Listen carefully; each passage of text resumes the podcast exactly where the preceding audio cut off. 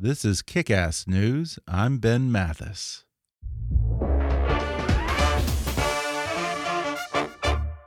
Life is full of choices, and Belkin offers a variety of tech solutions that keep you connected to your world so you never miss a beat.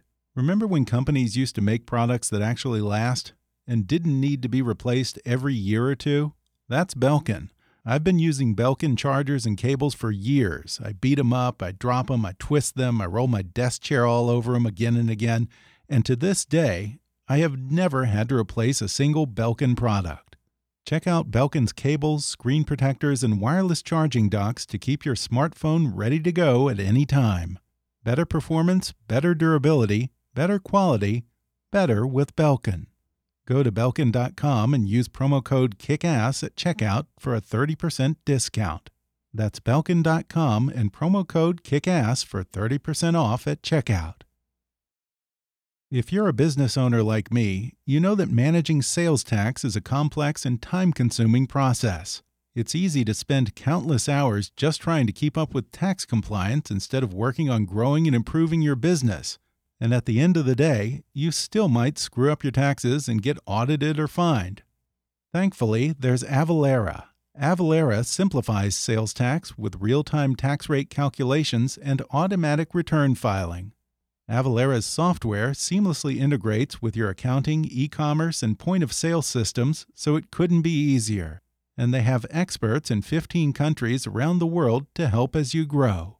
Learn more at Avalara. That's A V A L A R A dot com slash kick. Avalara, tax compliance done right. And now, on with the show. Hi, I'm Ben Mathis. Welcome to Kick Ass News. When David Chang first stormed onto the New York restaurant scene in 2004, the upstart chef who rebelled against traditional ideas about what constitutes fine dining ruffled more than a few feathers with his no reservations and no vegetarians policy and his now legendary meltdowns in the open kitchen at Momofuku. But diners will always forgive perfectionism if it's in the pursuit of something delicious and made by a bona fide culinary genius. Today, David Chang is only mellowed slightly, but such is the responsibility when you grow from one restaurant so tiny that he couldn't put backs on the chairs because patrons wouldn't be able to reach the restroom, to a food and entertainment empire that now encompasses 14 restaurants, best selling cookbooks, a podcast, and two series on Netflix Ugly Delicious, which debuted earlier this year, and his latest, Breakfast, Lunch, and Dinner, available on Netflix beginning October 23rd. Today, David Chang joins me on the show to discuss his latest TV series and the liberating feeling of eating and exploring with friends. He says when he was a kid, he originally wanted to be Tiger Woods, not Wolfgang Puck, and he eventually got into cooking because he hated his job in finance. He recalls learning his art in some of the best kitchens in New York and Tokyo, then rebelling against New York's fine dining establishment, how struggling to get Momofuku off the ground shaped his success and why he still worries that his success could all go up in smoke. And speaking of smoke, Dave talks about smoking weed and touring Vancouver with its native son, Seth Rogen, for episode one of Breakfast, Lunch, and Dinner, visiting Marrakesh with model Chrissy Teigen, and why the best food in Morocco isn't in the restaurants. He talks about his love hate relationship with the California food scene, customers who Instagram their food, how delivery apps and other food tech are disrupting the restaurant industry, and what that means for chefs. Coming up with David Chang in just a moment.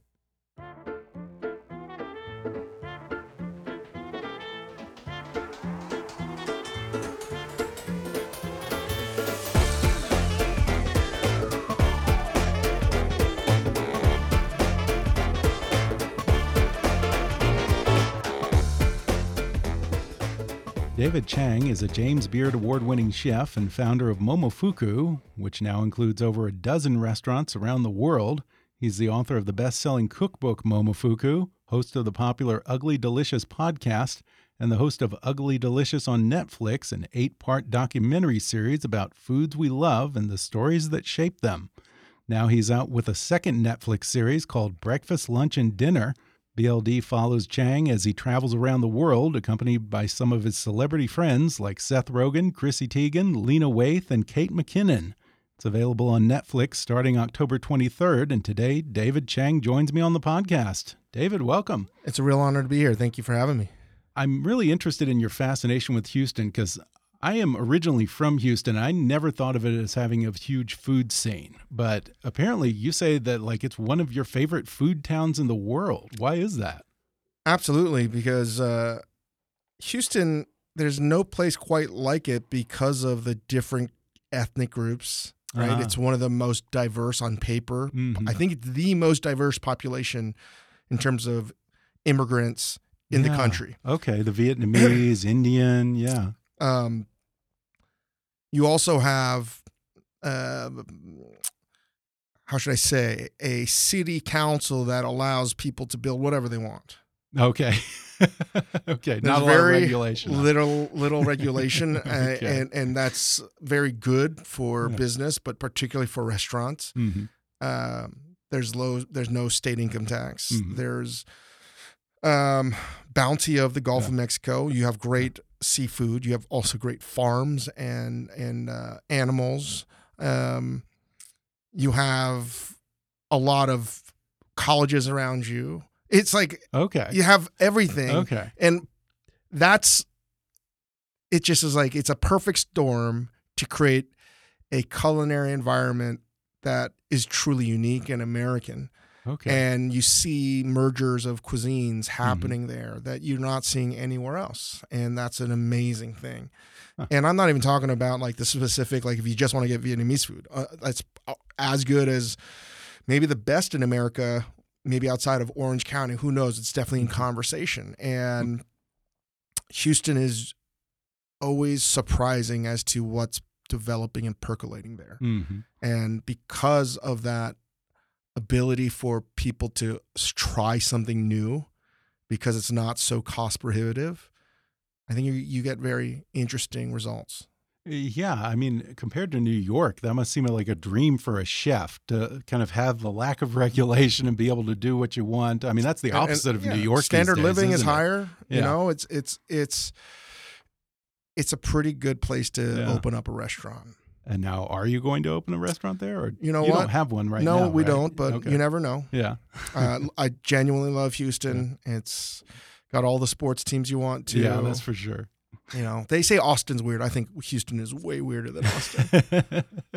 well, I'm interested in how you came to cooking because it's funny. Your parents kind of had two businesses. They owned restaurants and they owned a golf warehouse. And at least initially, you started off leaning more toward the latter. You wanted to be Tiger Woods when you were young. Well, right? I think my father wanted me to be. Okay, uh, he was. That really way, is like Tiger Woods. Way, yeah, way ahead of the curve in terms of uh, Asian parents trying to get their kids to play golf.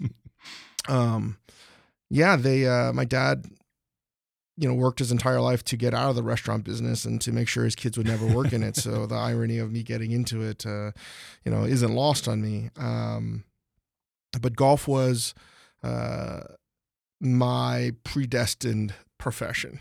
Yeah. And I burned out at the ripe age of like 13. Yeah. yeah. Were you pretty good? I thought I was pretty good, but ultimately, I think one of the reasons I burned out, besides me not loving it, is I wasn't as good as I thought I was. Yeah. Do you still play at all? Um, I've played three times since 2003. Okay. Yeah. It's a huge waste of time. Can we just be honest? I can I see three movies in the time it takes yeah. to go. To and it's it's um, yeah, it's a, it's a hobby. Uh, yeah. I'm ultra competitive, and I uh-huh. try to. Again, it's not a sport I love, but because so much of it is a mental game, I would uh, do it not because I like doing it. It's so I could like, you know, get better at something I dislike doing. that, that is a warped, warped way yeah, of thinking. Yeah, yeah, for sure. So then, what was it that initially got you into cooking? You know, I, again, I, I, mentioned my dad really discouraged me from cooking, mm -hmm. and I, so you were just rebelling against your parents. Is that it? um, yeah, I think so, but but not really. Like I didn't understand what it was about. I, I yeah. it was the the beginning of Food Network television. Uh, I grew up watching uh, PBS shows, great chefs of the West or mm-hmm. Europe. Um, and I think pretty early on, I, I I didn't really have an aptitude to do well in school. Okay. So um, I more or less uh, had an idea that that would be a fun thing to do, Mhm. almost as a hobby or to be a good cook. Never thinking about it as a profession. And you know, after graduating college, I, I taught English for a little bit. I, I lived in Jackson Yeah. Hole. I did all these things that didn't make too much sense, mainly because I couldn't get a job. In 99, that's when everyone was working at tubesocks.com or some.com mm-hmm. or trying to be some banker yeah. investing or whatever. And I couldn't get any of those jobs. So the irony is, is people always ask me, why'd you get into cooking? Well, a lot of people didn't get into cooking because they couldn't get any other jobs. And Huh. I was in that same Wow. boat, weirdly enough.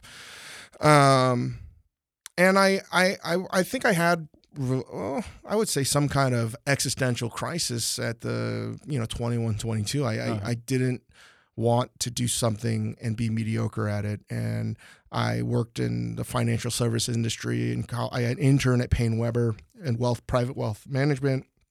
And after teaching three months in Japan, I came back to get a job doing, uh, like helping a, a company that worked with European companies to list on the New York Stock Exchange.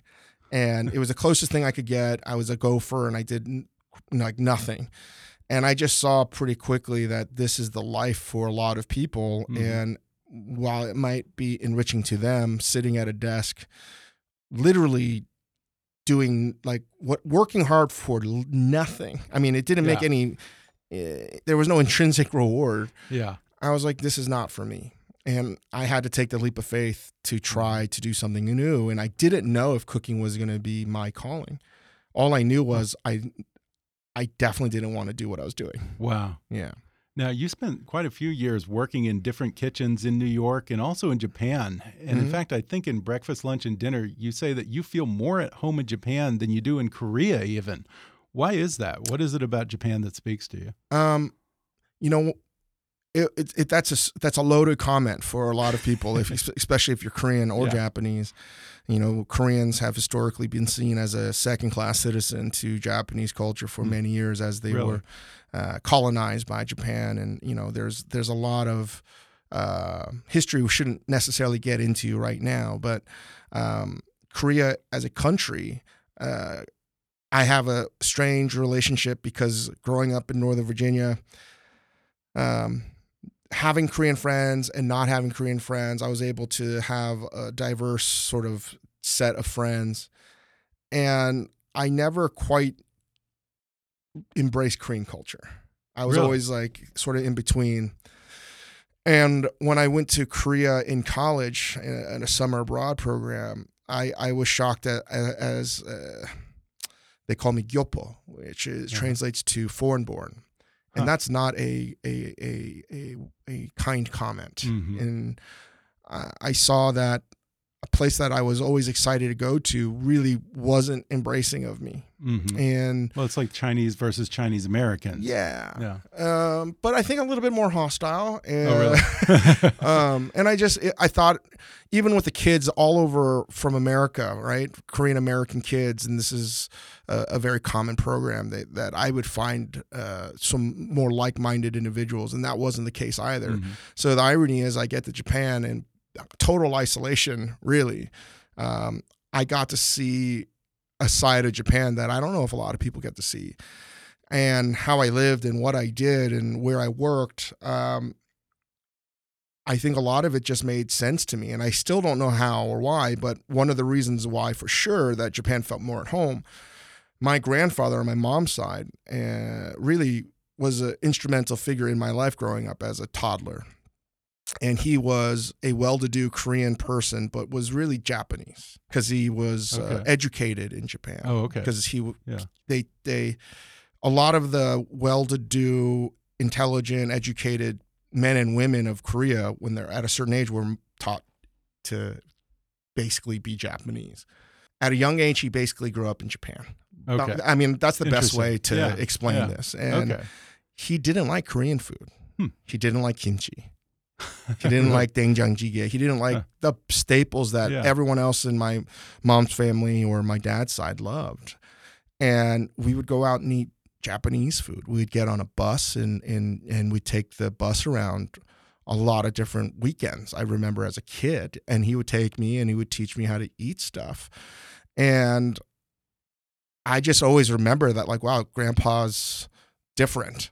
Yeah. And I think for whatever reason, when I got to Japan, as foreign as it was, and it's very foreign still to me, and how, however hard it was, I just made more sense, at least culinary speaking wise. Mm-hmm. Uh, and that's one nostalgic reason. And there's a few others, but um, yeah, it's a it's a strange thing to to go to Japan and feel like it's a little bit more home. Yeah, and now I wonder when you came back from Japan and you opened Momofuku Noodle House, you're trying to transport this idea of the Asian noodle house to New York City. Did anyone at that point, what was that, 15 years ago, have a reference for what a noodle house was in New York? Um, no, not not really. Um, and having worked at all these fancy restaurants in New York and not knowing enough to know what's was not possible, I went to Japan to study noodles to learn ramen. It was something that I wanted to own. A lot of my peers were going to Europe and I, again, a lot of this came from golf. A, a very competitive person, always checking the scoreboard. Yeah. And very realistic with my expectations, and knowing that however good I was at cooking, there was probably at least a dozen people ahead of me. Mm-hmm. And at that time, uh, to open up a restaurant, as insane as it sounds, is, is true. Uh, the only way you were going to get your own restaurant, and that would be a fancy fine dining restaurant, mm-hmm. which was truly the only kind of restaurant in New York City where right. uh, in 2000 like yeah like Bouley and Daniel yeah.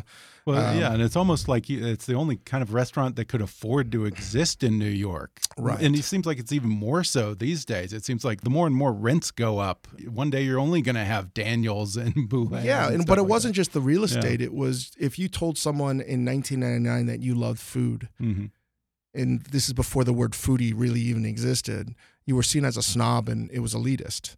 Okay. And th- you, listen, there I think there's a there's certainly a easy way to like see that, but um, I was fortunate enough to be able to travel the world and not the world, but particularly in Asia. And the thing that I was always amazed at when I lived in Japan, and I actually lived in a homeless shelter with a lot of um, really yes with a lot of uh, korean students that were trying to arbeit is like a part-time job this com I'm trying to like edit out some stuff in my head because this conversation could take hours. okay. Um anyway, I I saw something that I didn't see while I lived in America mm-hmm. that eating well was a right that everybody wants to have. Mm-hmm. And sure. to eat well affordably. And a city as expensive as Japan, I mean, I, I ate like a king and cheaply and how was that possible and this is before yeah. guidebooks i mean yeah there was lonely planet and guide like stuff like that but they didn't really cover restaurants in the, mm-hmm. the infinite maze of the culinary landscape that is japan and i just got lost and uh, because i could never afford anything expensive i just sought out things and one of the things mm-hmm. i really ate a lot of was ramen and uh, I compiled a list and i went to all the top stop spots and getting to travel China a little bit and just seeing that, like, wait, people eat really well affordably. Mm-hmm. And they don't just yeah. eat like a burger, they're eating delicious, complex foods. Mm-hmm. So but when not, I a lot of times it's not sushi.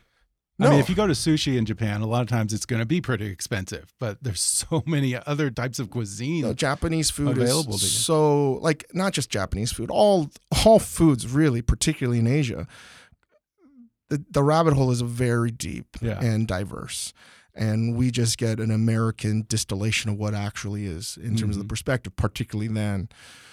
So I I um I came back to America and I worked for Daniel Boulud and Angel Carmellini at Cafe Boulud, which at the time I thought was the best restaurant. And uh, things were happening in my life, some personal issues, family issues, and also I I had a harder time adjusting back to America. I lived huh. in America. I lived in Japan uh, that go around, go and move back to Japan to cook for about 10 months.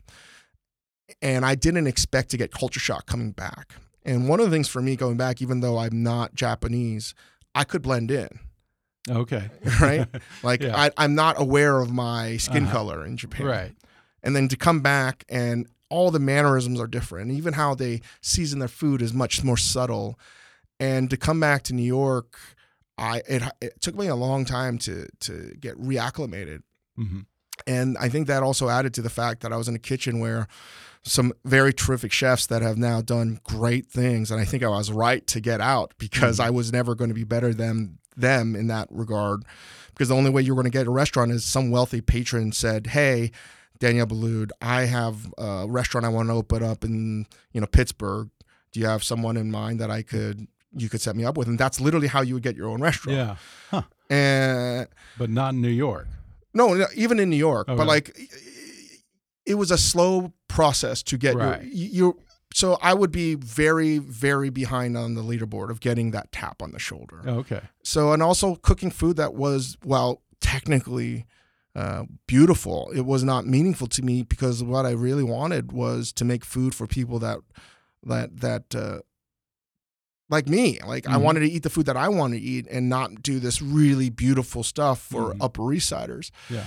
and I I just was like I got to figure out how to open up a place and that's how Noodle Bar opened up and the idea of having a ramen shop then did not exist there was one in New York City called Rai Rai Ken it's still there but in terms of ramen you almost saw it at at Japanese restaurants and maybe it was with udon but it didn't Mhm. really exist and, Right. and to the Right. fact, to the point where I worked at any place that served noodle soup on the eastern seaboard I even worked in uh, some casinos Oh yeah. in, in Atlantic City Okay. because they actually had noodle bars. Right, and they get a lot of Asian customers. Correct. so- So, I went Okay. anywhere Huh. and I just went down this rabbit hole because it was uh, like a calling to me and Mhm. and opened up in 2004 without any idea what I was doing and um, we served uh, Momofuku noodle bar ramen Mhm. and should have gone out of business almost did several times Yeah, yeah, I've heard you talk about what a struggle it was in those first few months. And then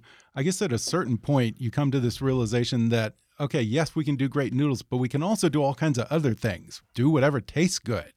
Yeah. What was the aha moment for I mean the aha moment is uh, you're going out of business really? Okay. yeah Yeah, that's a that's a Um, good motivator. and and and I, I I never like to cheapen the the the the the, the metaphor analogy to cancer, but having had Mhm. seen cancer in my family and and the the, the strange sick thing that happens uh, that people start to live their life when they get diagnosed with Mhm. cancer.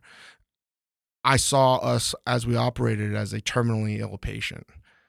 And the only option is to try everything Yeah. and and to have the will and the grit and determination not to to go out of business. hmm And at the time, my mom and she's still struggling with cancer.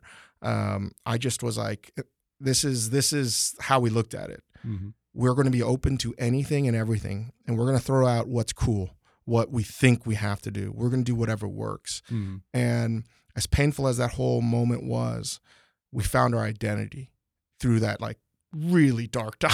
Yeah. yeah. I mean, do you think that your life would have ended up uh, in a much different place if you had had some huge roster of investors backing you that you could go for a year and kind of wait to find your way? Or maybe you'd stayed at Per se or Daniel and kind of tried to work your way up through the fine dining system? No, absolutely. Everything would be different, which is why I look back at it and it's it's um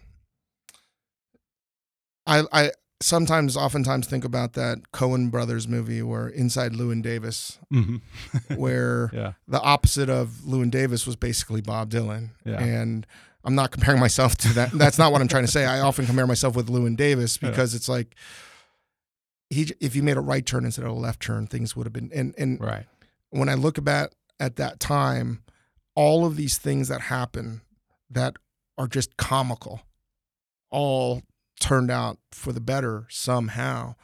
And I never put too much like emphasis on skill. Mhm. I'm very lucky that we're here. We've had some great people. I've gotten way too much credit, and we've been in the right place at the right time, and we've definitely worked our butts off. yeah. Um, but had we had a more traditional path and investors and a comfort level of financing, I I'm a kind of person that doesn't work well with a net. hmm okay. You, You know, gotta have that I need something to to, light a fire under your ass. yeah, actually. I I need to Yeah. know that like there's nothing that's going to Yeah. save me, and and I had to really like. Unfortunately, that gets the best out of Mhm. me, and I wish it was any other way. yeah, it's interesting what you said about how you don't put much stock in skill because I've heard you say that really good cooks never become great chefs. When you're hiring, apparently you look for chefs who have, as you put it, just barely enough talent. Why? Because if you are determined as a cook, you're going to get better. Mm -hmm. It's not a skill set that um, it's not like I'm asking people to figure out some quantum mechanic problem. Right. right. This is a craft. And through repetition, regardless of your skill level, hard work in this industry is the great equalizer. And what I'm looking for is really three things, but one is are they harder on themselves than anyone else? When mm. they make a mistake, are they going to go to bed at night not being able to sleep because they could have done a better job?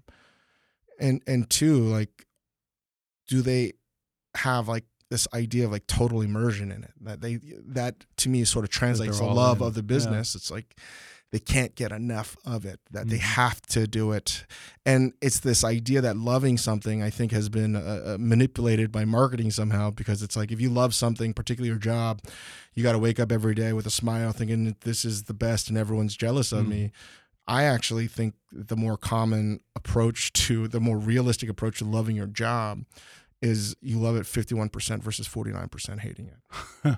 really? And it's that that that teetering on that. Yeah. And then lastly, it's like do they love to feed other people? Uh-huh.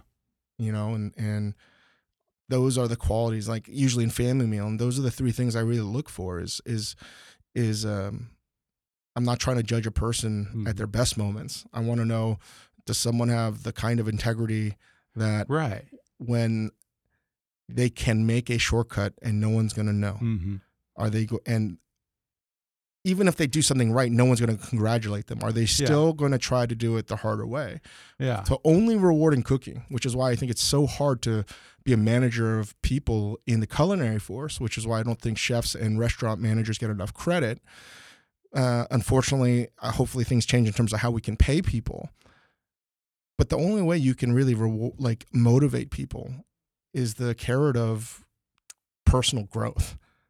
Yeah, that's interesting because it's almost like, which is hard to say to a chef, you know, you have to take your ego out of it and you have to have that mentality of wanting to be a person who is in, in service of someone else and trying to make someone happy and yourself Give them a better, good experience. to do it right. Yeah. There's a right way and there's a wrong way, mm -hmm. and yeah. those are high standards. And I fail at them all the time. And you have to be comfortable in failing. Mm -hmm. You have to be completely like surrender to the idea of failing and failing not being a bad yeah. thing. Yeah. Well, you've got so much on your plate these days. You have your show Ugly Delicious on Netflix, and now you have breakfast, lunch, and dinner. Um, I really enjoyed Ugly Delicious because it was so interesting how you you explore the cultural and sociological aspects of a specific food and do this very deep dive into all, all of the different uh, origins of a, one particular food and how it was influenced by different cultures that you didn't even know about. And I love BLD just because it's just fun to go traveling with friends.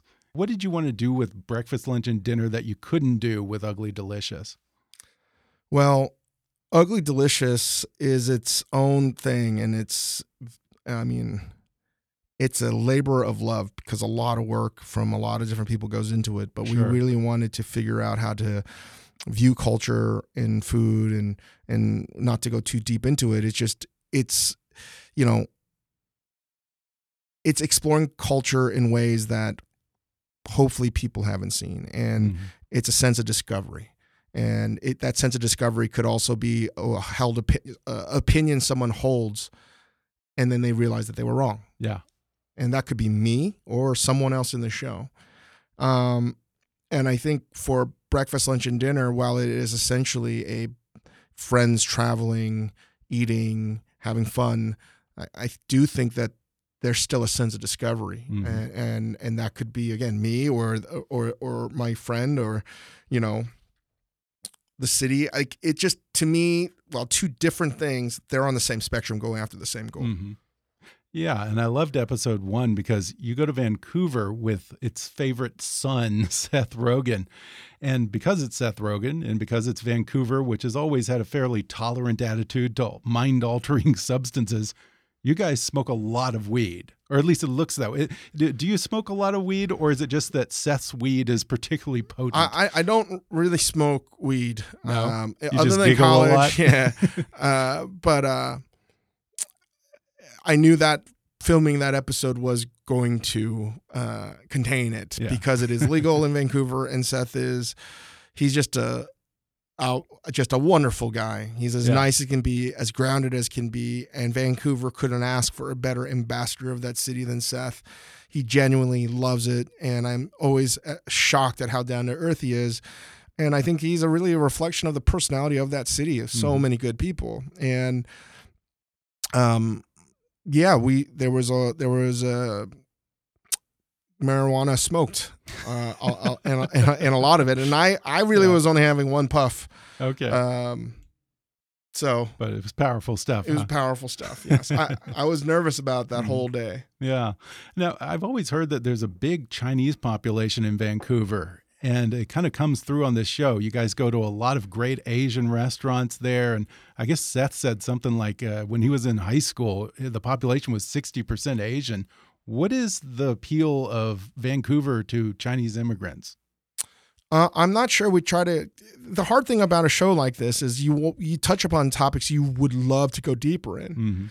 and one of those would be the the handover of Hong Kong to back to China in Oh, yeah. 1997, Mhm. and uh, how that had serious repercussions for how uh, Chinese immigrant patterns would hap- uh, play out in Vancouver.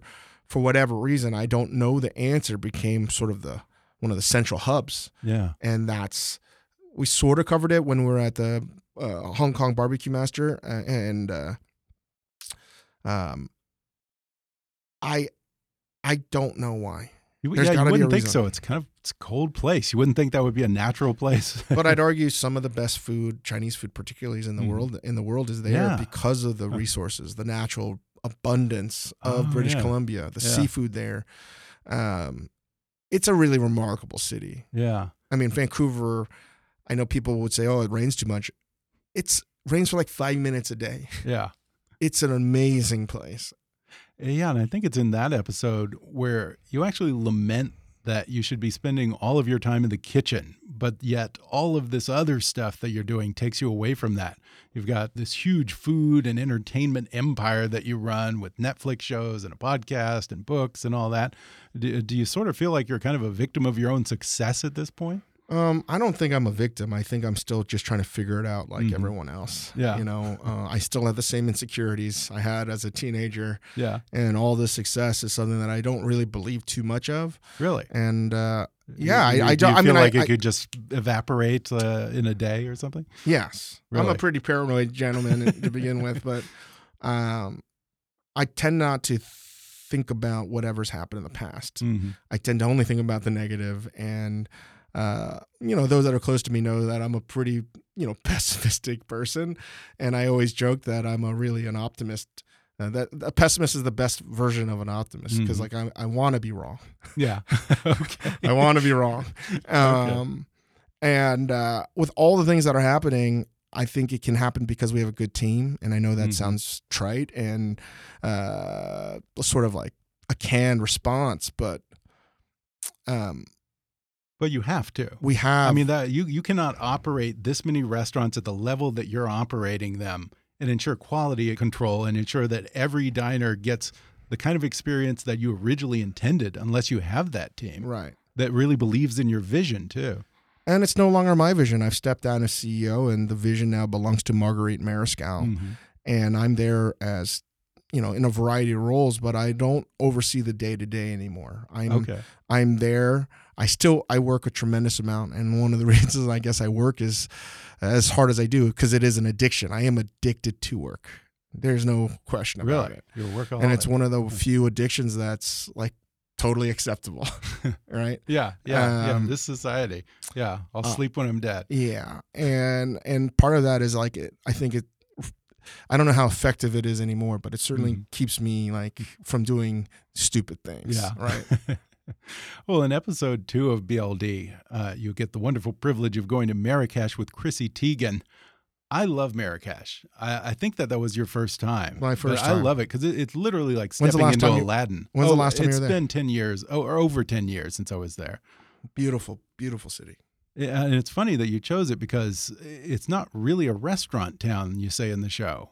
So where? No, I mean the there, there are definitely restaurants, there? and there's definitely the, the places to buy food, Mhm. and but they're that's actually not where the cool stuff is happening, right? no, there is cool stuff in the Med- okay. Medina. There is. It's just that people always say the best food is in someone's home.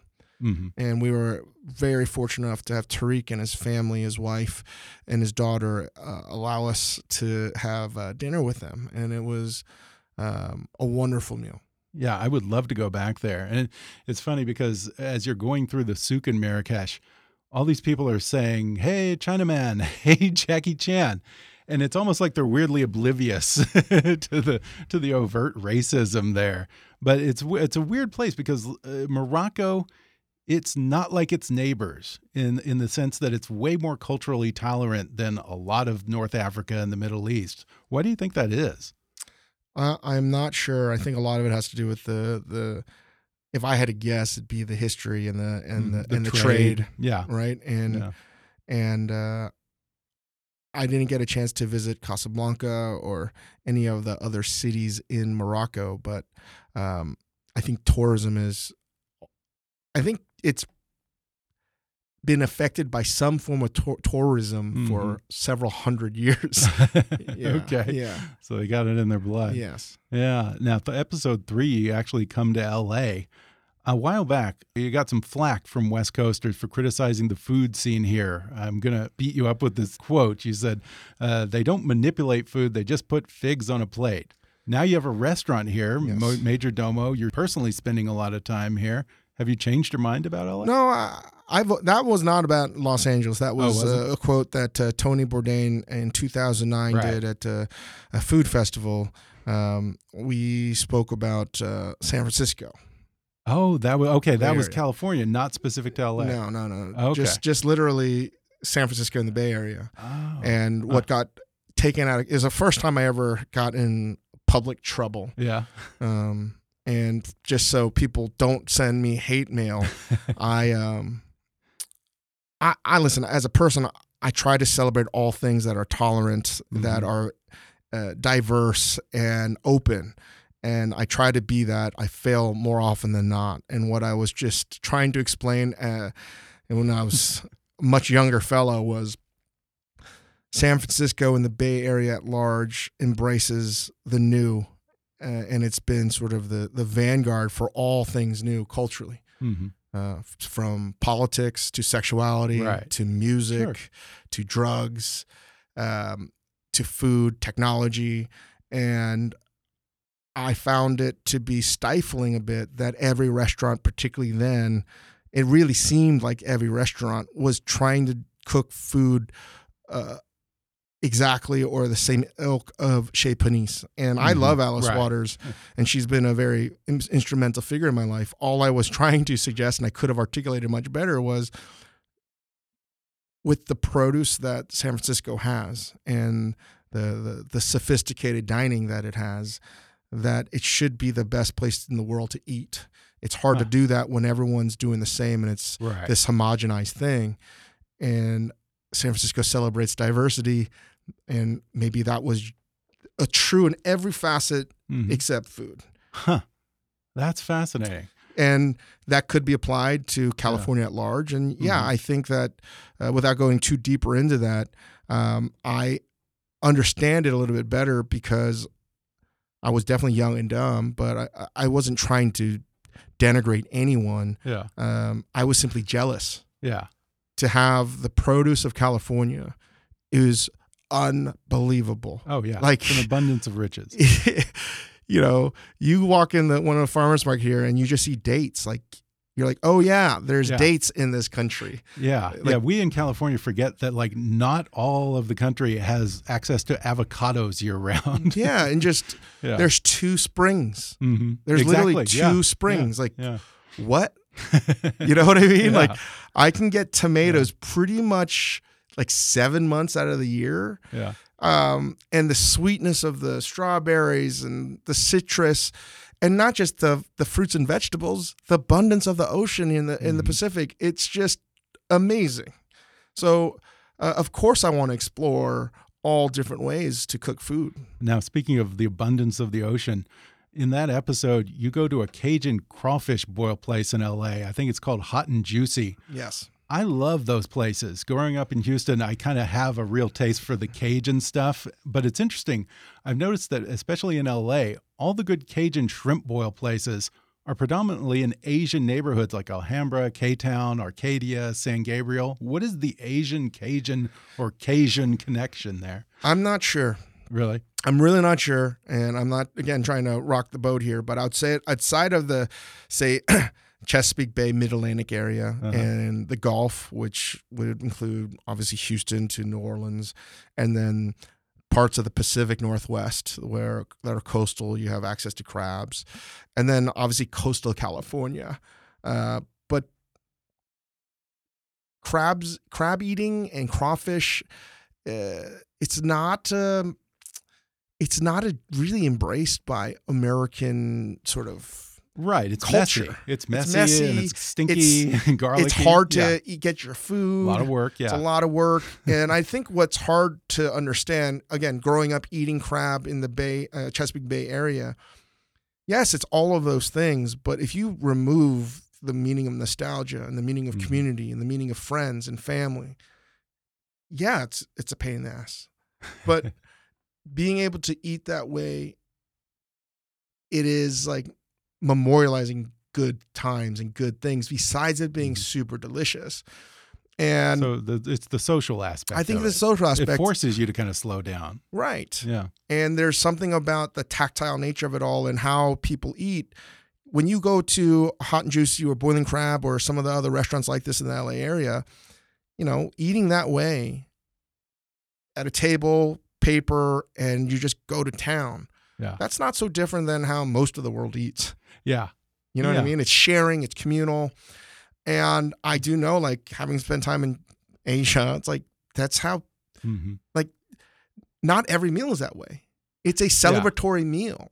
And I think it's a wonderful thing. Yeah. And I don't know. I don't have an answer other than, you know, I I hope that it becomes more of a staple Yeah. uh, of American cuisine because eating that way, hmm you know, whether it's a boil or clam bake, like even like a lobster bake, hmm those are beautiful things. Yeah.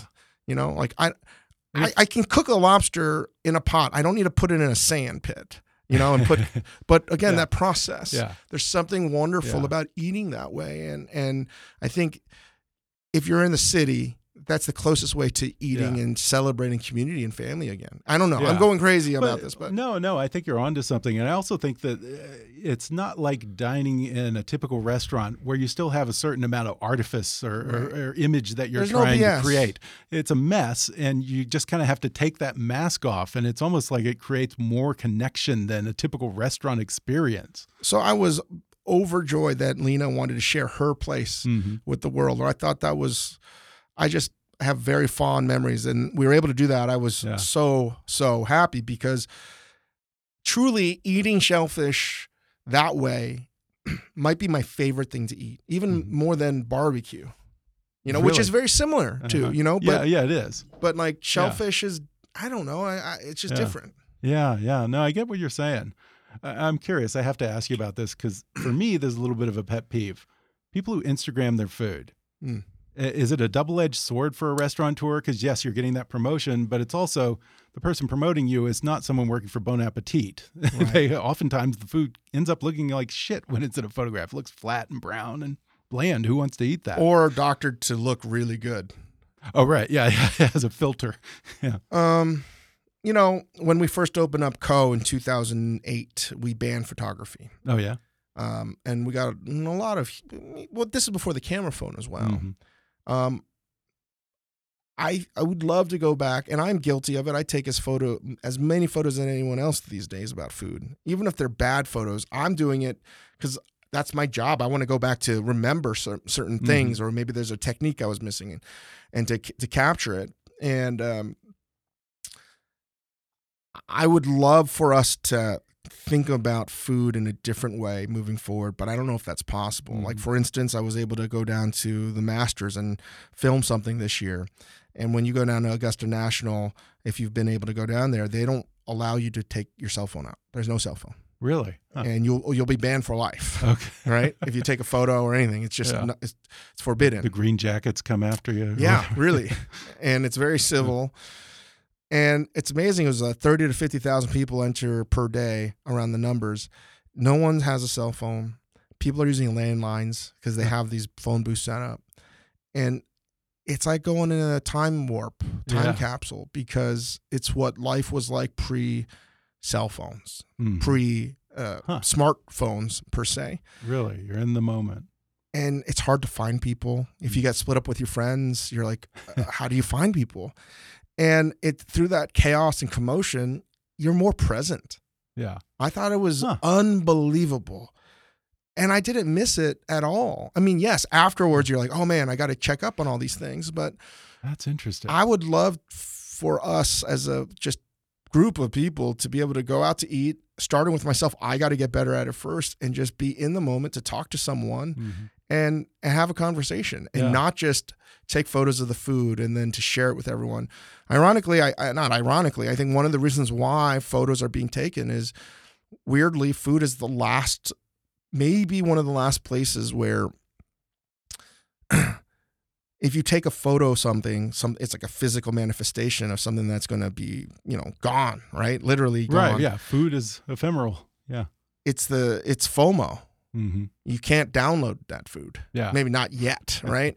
Yeah. um, and it's taste one that food. experience. You know, it's the same reason why you know musicians put albums out just so they can go on tour, Mhm. right? Yeah. And it's it's the one thing that's an experience that you still have to go and physically do. And I think Mhm.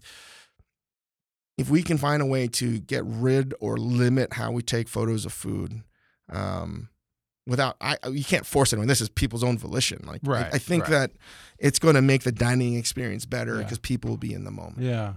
Real quickly before we wrap up here, I'm just curious, where do you see food going in the say the next year or two? Can you think of what might be the next hot dish that everyone goes crazy over?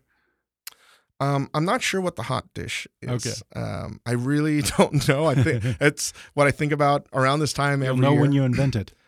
I hope so. But um, I think one thing I, I I'm certain of is uh, in urban areas, um, food is going to be uh, to be in restaurants is going to be more difficult than ever before. Really, Yeah, really. we have not quite understood the ramifications of food technology and cell phones and how Huh. that's going to dramatically alter um, how you get food. Okay. I mean, people You're in LA. about the the delivery apps, right? Certainly. Okay. and and there's other things that are going to come down the pipeline but i think we're at the beginning of what is going to be a uh, seismic shift in how we consume food Interesting. and how that's going to have um, some good effects and some very bad effects Yeah. and we're not even talking about the environment yet as to how that's going to Right. impact food all of these things technology and the environment are going to change the conversation of food in ways that we've never had to deal with in you know first world society Yeah, well, I'm sure that you heard this study that came out recently where they said, uh, I guess